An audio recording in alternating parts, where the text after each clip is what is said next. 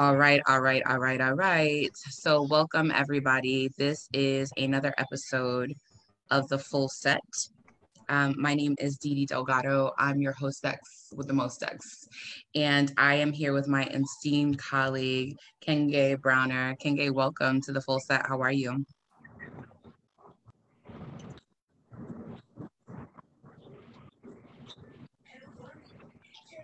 I'm wonderful. How are you doing, Didi? Mad late. Oh, what? Before we even get started, um, for like the past three years, I feel like I've been pronouncing your name so so incorrectly, like beyond incorrectly.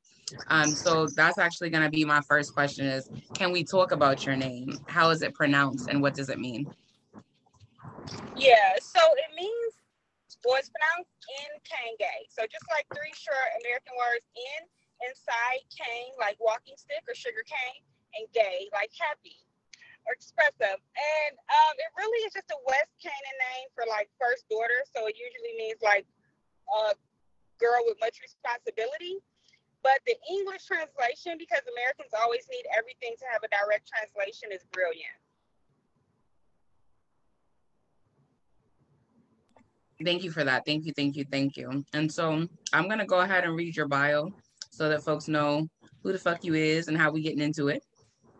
Um, so Nkenge Jazz Browner is an organizing director of Mothering Justice. And as an organizing director, Nkenge coordinates community conversations with moms of color to understand what the community needs are, using their life experiences to, to determine what we ask of legislatures. Nkenge has an extensive background in community organizing. She served as a fundraising chair for Black Lives Matter Detroit she co-organizes a national community baby shower that specifically serves Black mothers. And before coming to Mothering Justice, Nkenge was employed as a prevention specialist for intimate partner violence and advocated for trafficking survivors who experience homelessness in Detroit. Nkenge believes that being a Black woman is a political experience within itself, and organizing mothers of color will create the equitable social society that activists can only dream of. Nkenge, welcome to the full set, boo. Thank you. Glad to be here. Oh my goodness. So we talked about this off camera for a second that from what I know of you and your online presence, what do you think the surprise is when you tell people that you work in policy and legislation? I think that folks assume that one that I'm not very smart based on like my chosen use of uh, whatever language, and the reason I, I feel comfortable and I use so much AAVE in my writing and in my everyday speech is because I really, really learned and mastered the English language. And then I realized that it was like all just bullshit and pieces of stolen languages put together to create some nonsense. Um, but I'm able to back my shit up, right? And so I think people need to um, put black women in boxes. So if you speak this way, then you must be from this type of neighborhood and therefore you have this type of job and this type of lifestyle. So I speak in a way that does not support what black women have always been told. If you want to be successful, you have to look this way, wear your hair this way, speak this way. No one's going to allow you to come into their school or come into their building and talk like that. And then I show up and I don't just break the stereotypes for like what white people have told us, also for what our grandmothers told us about how respectable we're supposed to be. I break the stereotypes that we put on ourselves. And the other, other black women are also in the room like, but bitch, I wore a suit and you in here in a ten dollar wish sundress, and it's like, yes, that's your bastard. You like you mind your fucking business, bitch. Right, and I still love you. So I think um, the shock is there, but it's a shock about their own limitations and beliefs. Right, the shock is not about me because I did shit shocking. Is that your own belief had you thinking you had to be a certain way, and now I'm breaking it down. So now you got to reevaluate what's real and what's fake in your life. Thank you. I'm I'm muting myself as you talking so that way we can cut down on the background noise of you in the car and me and my little ones over here watching Yo Gabba Gabba. I don't know what the fuck is going on. So it's real life, right? it's real life. We in the midst of a pandemic and they just quiet. Okay. Like you know what I'm saying? So um, so on an average day, what do you prefer? Dick or donuts? And why did you entitle your self-published books as such? I mean, if the average day is great, I would get both twice in the morning. yes. Um, but okay, you, you gave me the situation. Donuts on the dick. Donuts are because this is this was the thing. So I heard someone someone say a few years ago that they were on a diet of dick and donuts, right? And it stuck mm. in my mm. head, and I started to evaluate that. Like, and this is where the title of my book came from. I started thinking about like drug use, right? What makes somebody like a crackhead is not that they do crack, but it's the behaviors, it's the dependency behaviors, it's the I'll do anything for this shit and whatever. And I was like, what is your crack, right? Because you don't do like crack rock, but what is your crack? And I was like, bitch, it's dick and chocolate. What is wrong with you? Like, you have no chemical dependency, but here you are, right. three right. in the morning, driving around Detroit with a dead phone and no GPS, right? And so all for the dick. and and then it goes into like the food dependency, like the chemical balance. When I can't get what I want from like human touch or another person, when I go into binge eating and shit, right? And so mm-hmm. it's like what what is what am I constantly looking for satisfaction from? Either dick or donuts or dick and donuts, which are all great things in moderation, right? Everything's usually wonderful in moderation. And so it kind of came down to what is leading your life? Dick and right. donuts. I appreciate the explanation because I was confused. I was like, I thought she was a lesbian. That's a lot of I get that from a lot of people, and I always remind people like men think they own every fucking thing, right? They think they own dick, and it's like you don't. Because right. what is this? A penetrative device usually used to enter a vagina. That is so many things. Relax on your. I dick, have four bro. dicks in a drawer by that definition. Period. And I have four dicks. Well, I have their own box, but like I can't. That's the thing. And so a lot of people are always like, "Why did you say that?" And it's like because they don't own dick, they don't own masculinity, they don't really own shit but the implied power that we give them. So right. dick is whatever you ride to satisfy you sexually. Some people don't like penetration at all. They still get their dick, whatever they call it, however right. they get it. Right. No, I appreciate that so so much. Um, as a femme lesbian, do you ever feel pressured to hyper perform femininity to counter like feminist and lesbian stereotypes. Like I know as a fat person, I do this all the time. I have to be super femme, you know. I got I got all of this, you know what I'm saying, and my makeup and, and my pin curls just to like reverse the fat, like to add on to my personality, like you know. Right. Or so that they can add the butt. Like she's fat, but or she's gay, but that bitch so right? pretty, ain't he?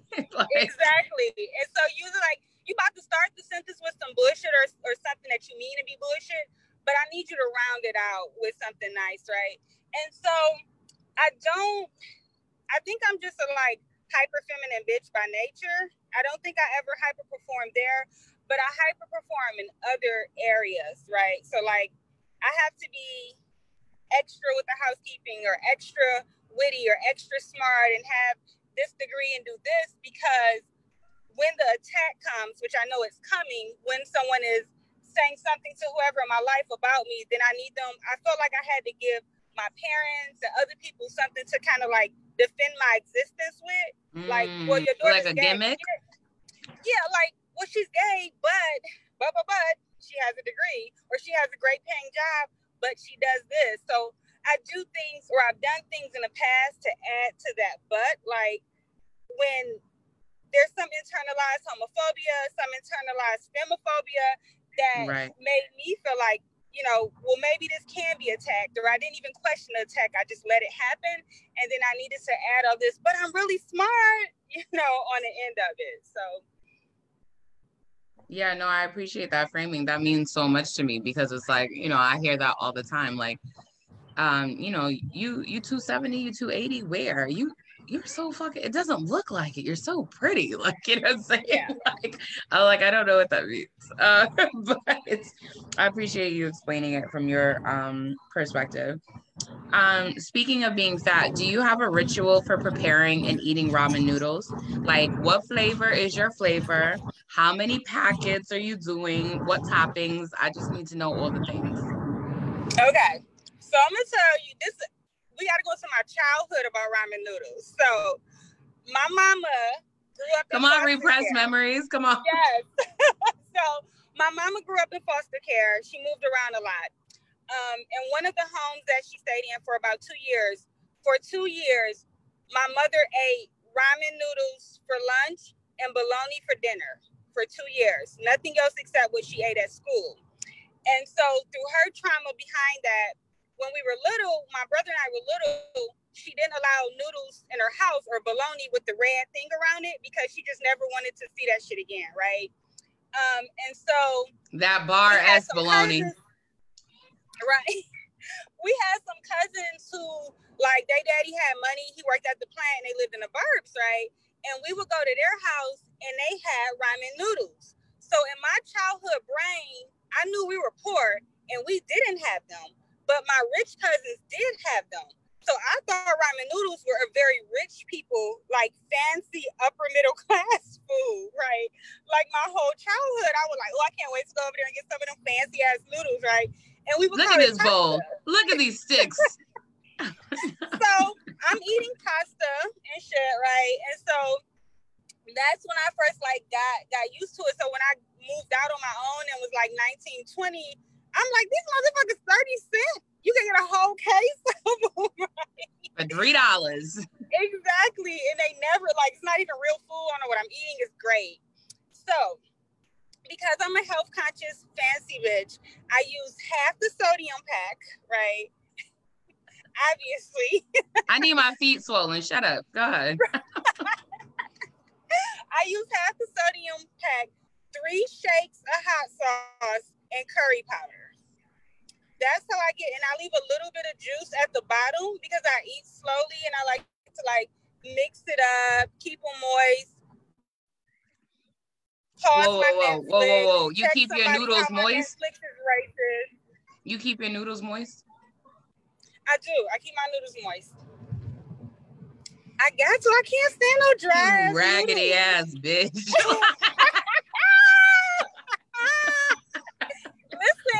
You, you supposed you to drain the you supposed to drain the water out of the noodles. No, no, you have drained the water out of the noodles. said I keep it. Where the hot sauce gonna go? Where the hot sauce gonna go drain the noodles? Mm-mm, mm-mm. Go on. You know. Go, go on, gourmet ramen. if I get some cold shrimp from like a leftover from the night before, I will throw that on top. Okay. Okay. All right. I see how you living out here. So you once said that masculinity is not the sole possession of men. Um, what did you mean by that? Yeah. So, um, and I talk about this in my book, but this is a thing that comes up a lot where men hit on me, um, and it's not because there's anything great about me, just because men just want to have everything. Um, and they they always hit me with this because I date studs or masculine identifying or masculine of center right. women and they're always like, well, if you gonna date a woman that look like a nigga or a man, why don't you just date a man? It's like I don't have this conversation with them because they're not ready for it. Okay. They have so little, right? they they make such a small impact on this world that their belief is they have to hold on to something and masculinity is their thing, right? And it's not it's an energy we all harness some of it to, to different varying degrees right? And so women who are masculine of center women who are masculine identified don't necessarily want or desire to be men. Their masculine energy is just at a height a more heightened state than we're accustomed to women being able to display right, right. so men really don't want to let that go you better you better preach that word for people who make assumptions. I'm just here to the Lord's okay. If, if we take, like, if they didn't have their masculinity to stand on and they understood it just to be an energy that varies and that moves around and shows up in different spaces in their life, then what would they have left, right? Like, and so challenging that is too much for them. But when they come to me and challenge the idea of if you want a woman that looks like a man, then why not just date a man? Just date a man, then I have to remind them that you don't own masculinity. I'm not dating women that look like men. I'm dating people that have high masculine energy because that's what I'm into. And just because you're a man doesn't necessarily mean that you have masculine energy. You might feel like a bitch to me, really. So just saying. So hate it here. we're not gonna do that. okay. All right, all right. Thank you for explaining that to me. Um, you know, because I was wondering, and I read an article about the origin of the word stud, and we don't have to go into the origin, but um, I feel like, do you think that there's an overlap between trans men and studs? Because sometimes I get the impression that the term stud was way ahead of its time. So I feel like through what I've been. Are you a studologist? That's really just what I want to know. No, honestly, I am. Yes. Um, I try I not to it. brag on my degree. I knew it. I knew it. Yeah. I knew it. I think um, from what I've been taught from the trans community and specifically trans men, I don't want, I, I wouldn't say that there's any overlapping. I think that both parties could definitely, you know, definitely usually possess a heightened amount of masculine energy, but I think, right. you know, two different two different situations, two different identities. Um, and I wouldn't want to, I feel like it would be not an attack, but it would be in some form, um, I don't know, like not fully acknowledging a trans man's masculinity or trans man, not even his masculinity, but his personhood, his identity to right. say, well, kind of like a stud, you know. So right. I, don't, I don't see the overlap. I'm asking because in, in my experience, a lot of stud lesbians um, that have since transitioned, which is fine. Like, I mean, I'm not here. I'm just asking, is there an overlap? Um, because I feel like they they have then come into their personhood, as you say, um, and then they've decided that they are actually trans. And so, like, it's just been an interesting journey for a lot of my friends to see it. Like, you know what I'm saying? So I wanted to know from you, like, have you ever felt like it, it's very interesting because a, a lot of studs do identify as women. So I appreciate the framing around masculinity and who it belongs belongs to and who it doesn't, and I appreciate that. So, yeah. Um, speaking of men, um, we know that men, all all of them, is trash, right? So, are studs yes. trash? Does their socialization or identity as women make them trash light? And does it even matter at this point? Yeah. So yeah. So I felt like you was ready for that question.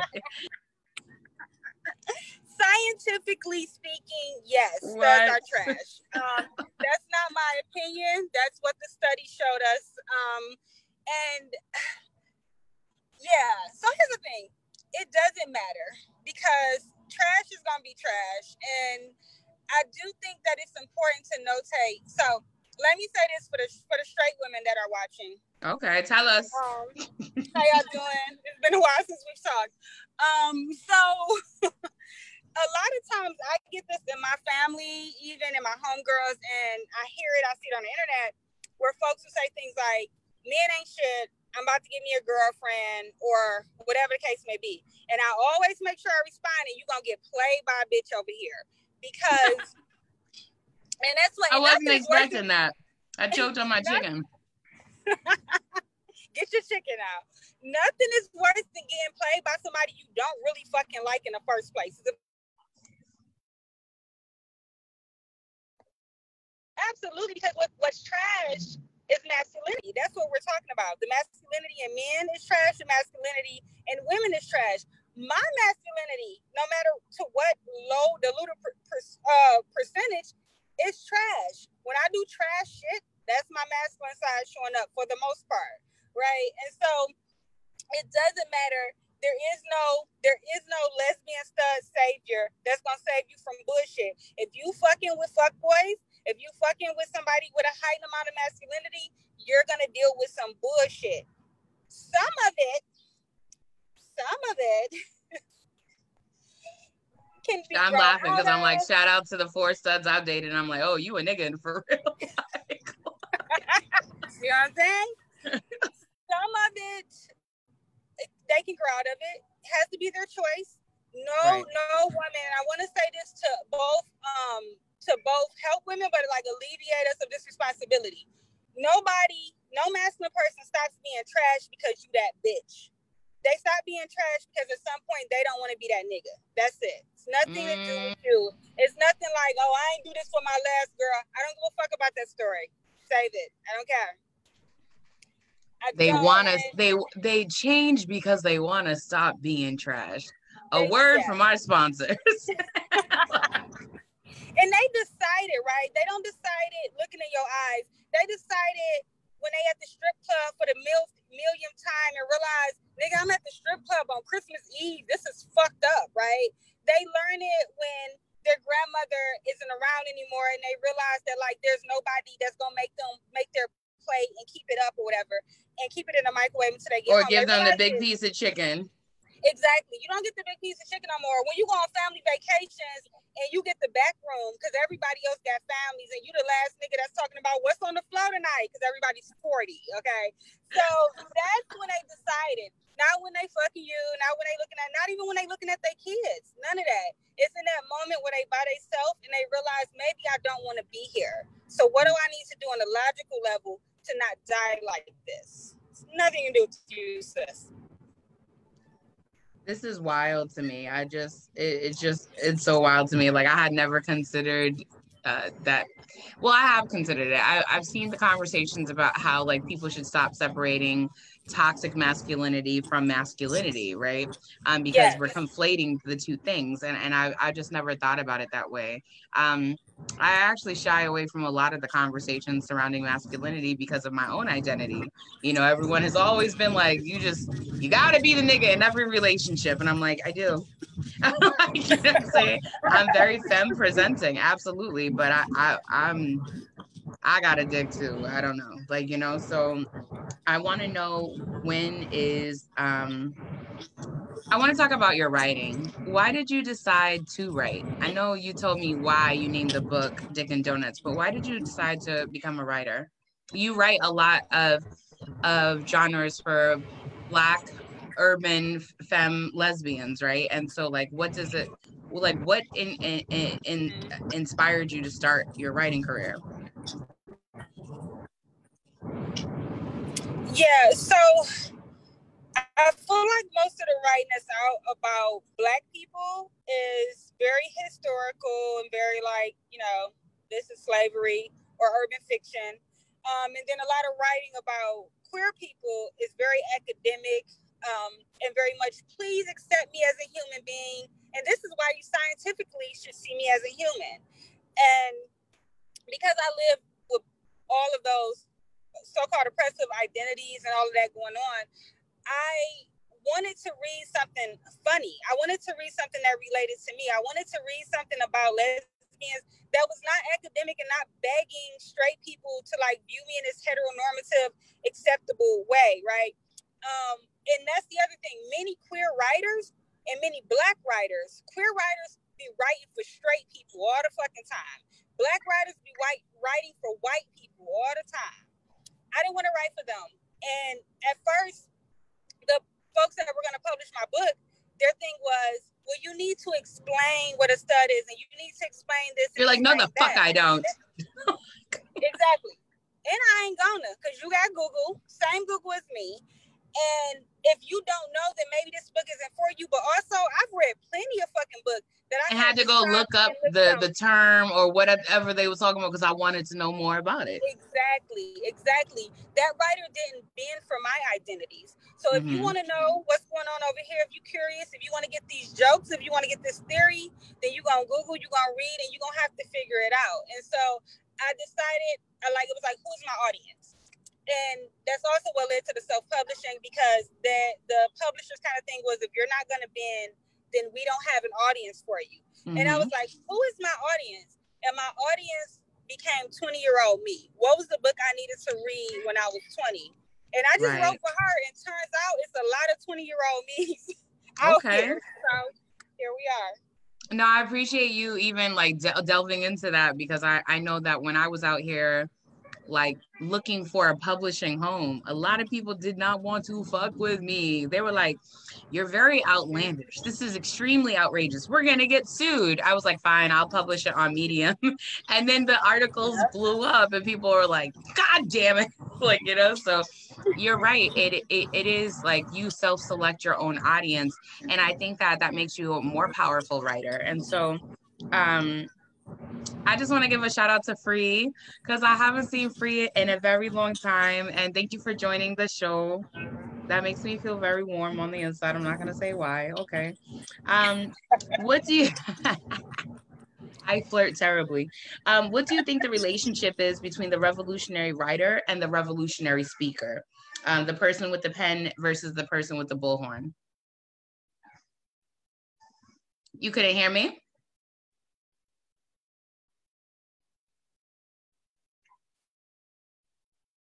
Nkenge. Can you hear me now? She's like, I can't hear you. Hold on, let me see what's going on in your end.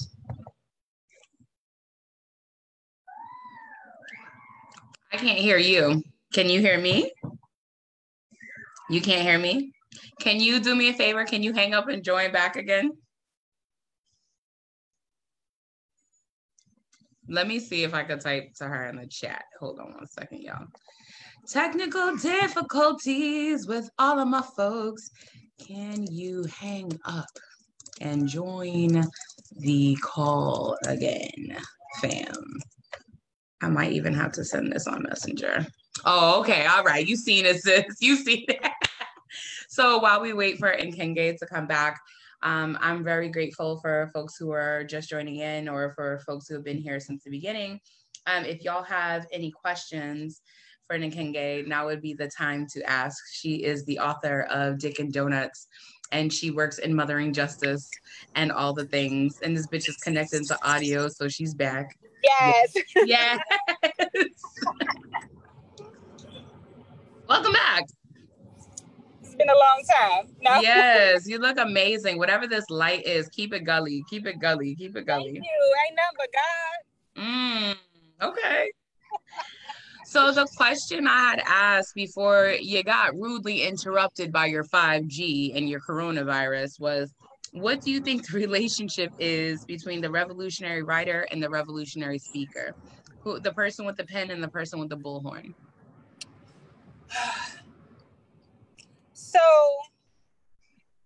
I think that the person with the bullhorn has more freedom to modify and change um, what they're saying based on where they are and based on the information that they have at the time um, and even in the moment.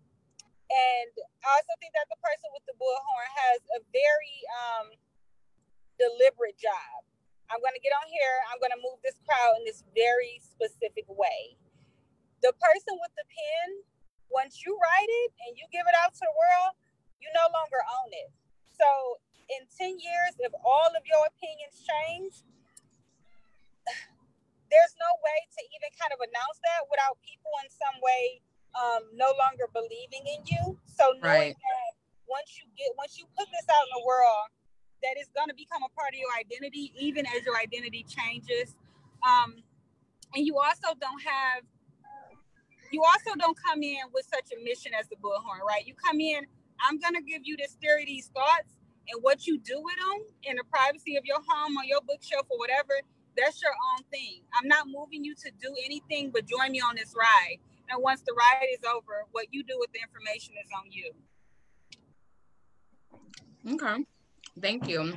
Are there any other um are there black lesbian writers or um artists, activists that you follow? Like what does lesbian uh representation look like uh on today's internet streets?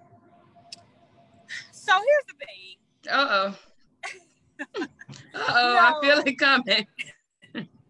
No, no, no. I realize that I'm supposed to say like, you know, Audre Lorde, and I'm gonna say all these certain people, right? Not based on you, but based on the, the question of what it is. Okay, but, let us have it. Let us have it. Listen, my favorite queer activist is Young M.A. She ain't shit times three. She ain't shit. I love it, right? I love Have you seen my reenactment videos? I know practice word for word. No, I have not. But now I'm gonna tag you. I gotta go check it out because she does not. First of all, she gets on here. She's an artist. She does what she does right. She does not give in to respect respectability uh, politics on either side. Like she's not a good man or a woman. She's just out here fucking up, like all over the place. Like I hate I it here. I don't go to the school, bitch. I love it, and she's just a fucking mess. There was a recent video. I don't know if you saw um a, a fan saw her in traffic and stopped her. Oh yeah, and then like the cops arrested the fan. Like yeah, I heard about this. Yes. But what happened? Okay, Did she hit the so fan? Did she hit the fan? Did she hit her? Yeah, that was my question. Did she hit her? Because I heard that the security was trying to like separate the fan from Young M.A, and then like the cops arrested the fan. It was just wild. No, no, no. The one I saw, they didn't get wild. They put the fan over, and Young M.A also put over with her crew. First of all, she's drunk as a motherfucking skunk in the daytime. That bitch stay with Henny and hoes, don't she? I Follow love her. it. Follow her. it's like, you know, at her core, is something going on there. And it's like, I want to hug her and heal her, but then she going to stop being a nigga that she is. So I'm going to just let her keep going. Um, but she stayed there and she's like yelling at the cops and her, and she's getting, of course, the niggas with her, they got an extra show they loyal. So they yelling too. And they, you know, calling the cops all type of names and going off. And she turning the camera on, like, yeah, that's my thing and we don't leave nobody out, and blah, blah. And she's like slobbing drunk, right? And I love it because her activism, this bitch ain't with no trainings at all, right? Her activism was, I'm gonna stay with this woman. I'm gonna do the only thing I know how to do in these situations. I get loud, I cuss niggas out. If they weren't cops, I would probably shoot them or try to run up. And I'm gonna keep my camera going because I know that sometimes, sometimes that leads to a bit of a forward move toward a win for us, right? And it was so beautiful, but she's not who you would call to lead any movement. And I love people that don't play into respectability politics, right? I love that she's not, she's nobody's safe gay friend either, Right. right? She's not, and I, I love Lena Waithe. I'm not against her in any way, except she a cheating ass nigga too. But Don't that, I'm go there because that was my surprise question. I fucking hate you. You take it over the interview. It's not my show no more. But as an artist, I appreciate her. But she's she feel very safe. Like you could take her around some white grantors and still get your check. You can't take Young M.A no motherfucking where. She can't even come over while the kids woke. Okay. I love it. I love it. You can only see her between the hours of 9:45 and 7:15 a.m. I can't stand she's you. my favorite activist right now. All right, so we gonna play the game that I had set up for us since you an asshole anyways. Okay. Um, where I got some word association, right? I'm gonna say a celebrity's name, and you just start speaking whatever comes to mind. Are you ready? I'm so ready. Uh, Lena Waithe. Cheating ass nigga with a fade.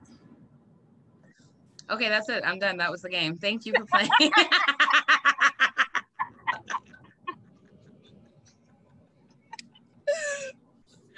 I didn't expect it to come in so smooth, nigga. Like, I told you I was ready. oh my goodness. Um, if, do you have a superpower? Do I have a superpower? Yeah, I'm able to make studs think that my ideas are their ideas. What you mean? So, like, let's say I want to go on a trip, right? Right. I have a way of like talking to my partner and asking her something like, When is the last time you've been on a trip? You don't feel like you deserve one? And all of a sudden, she wakes up the next day and she's like, You know what we should do? And I'm like, What? Tell me your idea that you came up with all by yourself. I feel like you need to show me your ways. I've, I've been trying to get the same dusty ass nigga to go to Myrtle Beach with me for like four years, so it's fine. It's fine. I got you. I got you offline. You got me offline? All right. Yes. Um, I think about something else you said um, when you were talking about Dick and Donuts. You had written a blog entry, and you were like, people make the assumption that's just because I talk shit about studs that I must be bitter or that I must be single. Are you single? I'm not single. Uh, yeah, I've been in a two year relationship.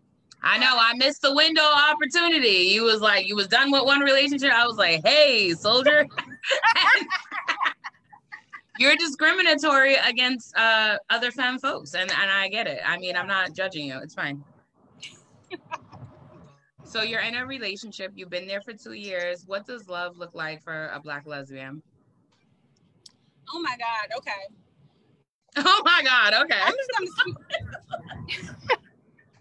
Because what does it look like? What should it look like? And what does it look like for me are such different questions. Spill the beans, sis. Spill the beans. Yeah, I think for me right now in this space of my life, and this is the best relationship I've been in. Um, I've been given the I've been given the the protection and the honesty and transparency that I need to be closer to myself, which has allowed us to be closer to one another, right? And so I've never had this much access to myself, my own thoughts, my own work, my own time, um, while in a relationship. So for me, that's what it looks like now. I need for you to repeat that. You said I never had this much access to myself. Yes. What do you think is um the shift in that sort of freedom? Is it like does your partner treat you differently than any relationship you have been in, or are you treating yourself differently? Um, I think it's a combination because we met. Well, we were friends while I was married, and then I got a divorce. Scandal. No, no. No, what's funny with is you. there's- But you know what's funny though? I love that it looks like scandal because back when we first started being friends, we would just like like each other's Facebook posts and shit, right? That's how it started, don't it? So Pete, my ex, my ex, you know what I'm saying? She said one day we were arguing about something. I don't know what, but and she just like goes off and was like, Yeah, and that little light skinned nigga with the tattoos on Facebook like you. And I didn't know who the fuck she was talking about, right? And so I like go on Facebook and I see a picture of Sahir. Now I thought Sahir was much younger than she was, and I said, Ain't nobody thinking about this young ass little girl. And I was done with it, right? And so after that, we started being friends and shit like that. I got a divorce, unrelated. Um, but I love that. She's like, there's the clarity, y'all. Nosy ass bitches. Yes, but I love that I'm like in a bunch of Facebook pictures with the niggas that I told um, everybody not to worry about. You're like, don't worry. It's just the objects in the mirror are closer than they actually appear. Yes, yes, bitch, yes. Believe it. I'm glad. I'm glad to hear this because I feel like you know, like we're in the midst of a pandemic, in the midst of like um uprisings and like you know, I've been talking about a theme of finding pockets of joy, and I'm like so happy that you're finding yourself and that you're in a relationship that allows you the freedom to do so. So keep it up. Doing what I can. You doing what you can. I want to talk about your artistry, nigga. When are you gonna send me my fucking coat? Listen, What I, I ain't gonna lie to you. I ain't put a stick of paint on your fucking coat yet, but when I do, Ain't it cute? It's a cute little jacket, ain't it? it's beautiful. And you sent me that shit with your beautiful car right before the world started to do what it's doing. And I put it's on my mannequin right now. And I was like, okay, shit gonna calm down. We can go back into the world. But you know what? I'm on it. I'm on it. And I need you to I'm not judging you. I really want to talk about your art, though. Um, a, a former associate of mine had introduced me to your art and was like, "You have to see this because I feel like this describes who you are so much." And I was like, "What?" And so I'm like looking at your photos. And I was like, "This is beautiful." And I was gifted a jean. Uh, it wasn't a jacket. It was a long, long sleeve jean shirt, oversized jean shirt that said "Buy me a Basquiat." And bitch, I went out here with my pin curls. I had a bustier bra on, and I had that open with like high waisted leggings. You couldn't tell me nothing with some heels. I was telling every nigga, "Can you buy me a Basquiat?" period. I saw the pics, yes. So I just need that replicated ASAP. Thank you. so where can people find your art? So at this point, my art is very exclusive. You got to reach out to me, and I only make art for Black women. So you just got to reach out to me directly, and you can get it. Okay. And what? When did you start your your pathway as an artist? So I kind of I've always done art, but when I like went to college, my dad was like, "Art is not real, and if you want me to keep paying your car note, um, you need to pick a real thing." Oh and wow. so I picked social. so I picked social work for car insurance, and um, just kept on taking art classes. And at some point, felt like art classes were kind of stupid. Like either you got it or you don't. right. And then um, I started writing, but at the time, I was writing and I was in like bad relationships. And think about being a writer or being an outspoken black woman in general, if you're with somebody who has a lot of weak spots, they're gonna con- they're gonna continually try to like shrink you, right? So as a writer, I kept being shrank, and it would be like, oh, I'm gonna write about this. Like, no, that ain't gonna make you no money, or you need to write this way or write this way.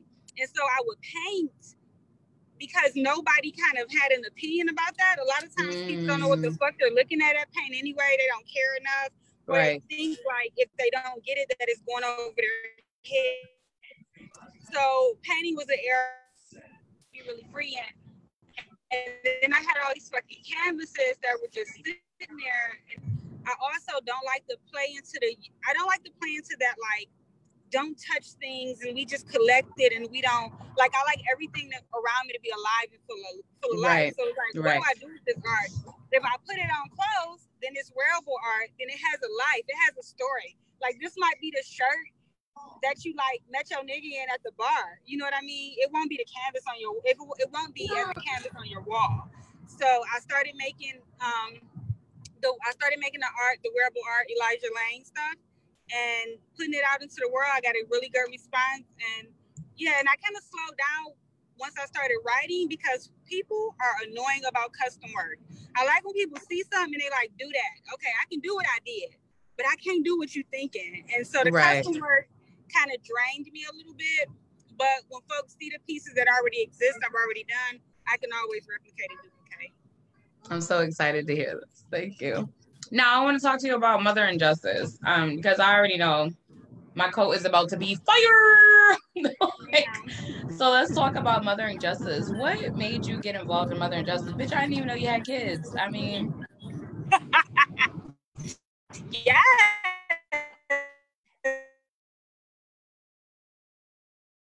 I love that.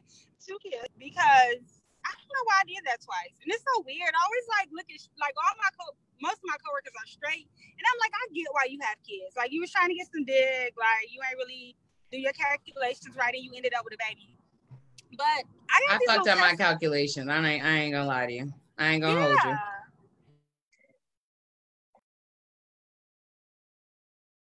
Here because their mama wanted some dick. I can't respect my journey because I went and paid for sperm first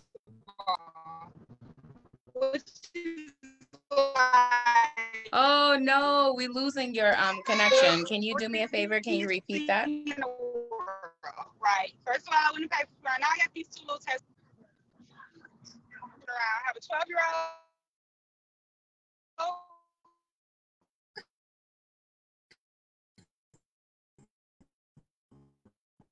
Nkenge, can you hear me? And a five year old. Well, you gotta you got to repeat all of that. I, bitch, I don't know where the fuck you've been going. That you've been in the car for forty minutes, okay, and you still driving. Where is you going? For about four hours, well, two hours now, but yeah, I'm crossing state lines and shit. Um, I'm going. You better not have no weed on you. So you got to repeat the answer because you kind of went out and horrible. So um, I didn't know you had fucking kids, and what um, incited you to get involved in Mothering Justice? Yeah, so I was working at this place that had all white leadership, and I was very outspoken there because I was just myself, really. And um, for two years, I went to work thinking this gonna be the day I get fired, right? And what people don't know about like revolutionary women is that like, yeah, we strong and all that shit hot, but it's very tiring to wake up every day wishing a motherfucker would. Like before you get out of bed good. My right? current like, situation, boo. You just wake up like, and I hope a bitch try me today. Like it's six fifteen. I'm like, ooh, I like, hope he fire me. right. and so I started walking around this this white people job and saying every day as much as I could, I'm not working for white people no more. And I didn't know what that meant. I didn't know if that meant I was gonna work for myself because you know I'm not white people. I didn't know what that meant. I just kept saying I'm not working for white people no more. I'm tired. And I would justify working for white people by saying, but my clientele is black. The people I'm helping are black. But I don't want to be burdened with whiteness either. You know what I mean? Like at some point, like I deserve the care and love that I give my clientele. So like or people that I work with. So I kept saying I didn't want to work for white folks. I didn't even know Mothering Justice existed. And so this white woman tells me, like, oh, I know a place where like a black woman is running things. And you know, things can look very different to white people and black people. So I didn't know I didn't know to believe her that she what she was saying seeing is what I would see when I went there. So I go on there and I look for a job that suits me. And I only take, I've been very blessed that I only take jobs that suit me because if if I'm not happy doing it, I'm not gonna do it. Like right, of course. I'm not that married to money. And so I saw I was like organ at that time I wasn't the director, I was the organizer. And I saw organizer and I was like, with black mamas, ain't no way. So I go to the interview and this woman with locks comes in and she got on just like a nursing t-shirt and some leggings and some flip-flops and she's like oh i'm the ed i'm like bitch of what right you, so, you, you, were like of the janitorial services right. what's going on so then she has this baby and she's interviewing me and she just starts breastfeeding and she's like uh-huh uh-huh so how you feel about this politically I love right. black femmes. She's like, uh-huh, right. go ahead. she, yeah, she's amazing. And so I'm like, I'm like, do, do I step out? What the fuck happens, right? Like in this moment. And she continues to talk and I talk and it was over in 15 minutes. And I remember I got in the car, um, I got in the car and called my partner. And my partner was like, How did it go? And I was like, Oh, I ain't get that shit. She I was like, she didn't give a fuck to the point she started breastfeeding and it was 15 minutes long, right? And I think two days later, they called me and told me I had the job. And I'm also like, I go on my interviews talking how I'm talking to you so that when this comes up, niggas don't be like, you changed. Like, no, I came here wild as fuck. They you was like, you see me out here with my dress and my Black Lives Matter t-shirt. You better mind oh, your and business. that's what happened too. On what the interview, this when I knew the shit was over. She she says, I hope this isn't weird, but I stalked your Facebook. And so I just laughed because I think, oh, you just called me to see if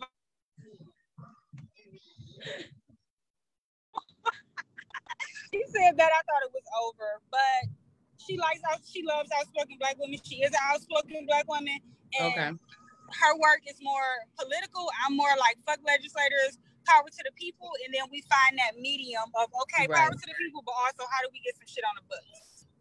Thank you, and I know I, I appreciate it because you reach out to me and like several other black femmes and was like, y'all should get involved in this. And I was like, absolutely not. I read it and I was like, voting legislation. um, but I also think that they, those things are important to some people. And I guess I'm trying to, when I say that, um, when I say Black Lives Matter, I, I mean all Black lives, even where it stops at Hotepery or even if it stops at, but we, if we could just make Black people vote, like, you know what I'm saying? Like, um, and so that's why I actually am going through committing to the course, like I'm committing to this conversation. And so I appreciate you for organizing, which on your website you say, I organize Black women. And like, I wanted to ask you as an organizer, do you ever feel like do you ever feel like as an organizer do you ever feel like somebody's always trying to like out organize you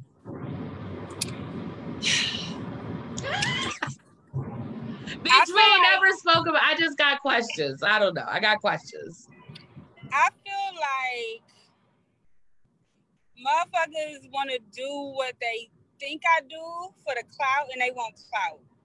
And so I think once people really get into it and realize it's a lot more work than games, then they don't really want to. So do they want to on uh on they think they want to.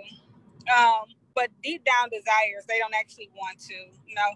Um, and if they do, I'm not sure. At the end of the day, if you all organize me, we we still all win. I think there. Thank you for saying that. Somebody write that down for me. If That's you out organize me, we still win. That at like two in the morning. That's just that's just amazing to me. I appreciate that framing because it's like I, I really like that you unpacking the respectability conversation because like look at me, I'm uncomfortable now. I'm like, okay, she a real hood bitch.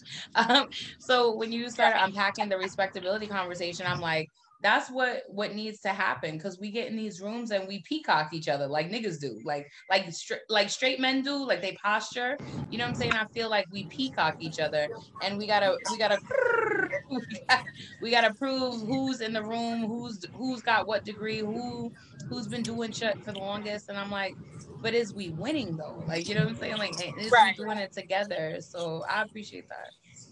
Yeah and sometimes when people get to running down their credentials I actually get worried, and that's why like I that's why I intentionally do shit like don't put degrees on bios and shit like that because bitch, what does it matter? You right here right now with me. So right. what does it matter? And when people tell me, you know, I've been 20, 30 years in the game, well, why the fuck you ain't do this work before I got here then? Since you've been here with your old ass. Like I don't I'm minding my business. I can't even take part in this conversation because then somebody gonna feel like I'm talking about them. So, anyways, I I appreciate your commentary. I think it's very valid. Um, I want to ask you a question that I ask all of my guests. Um, I gotta I gotta skedaddle, but I, I wanted to ask you. Um, is there something that you would like to talk about that I haven't asked you yet? Or is there something that you surprised I didn't ask you? Um, and then also, who would you like to see on the show? I am. One second, finding the charger. Yep. I'm surprised you didn't ask me anything about sex. I've never had an interview where lesbianism came up so much and sex really didn't. People always. I really try not to sexualize black lesbians. It's not my. Yeah. It's not my jam. I can appreciate that. I mean, I do, but I appreciate you not doing it. Um, oh, okay. and um, who do I want to see? Let me see. I want to see a black masculine woman on. I want to see like they don't ever say shit to me, but what about films? And it's like, nigga, you tell me. I don't know shit. Um, so yeah, I would love to see that. Okay. Um, thank you. Thank you very much for that. I will take that under consideration.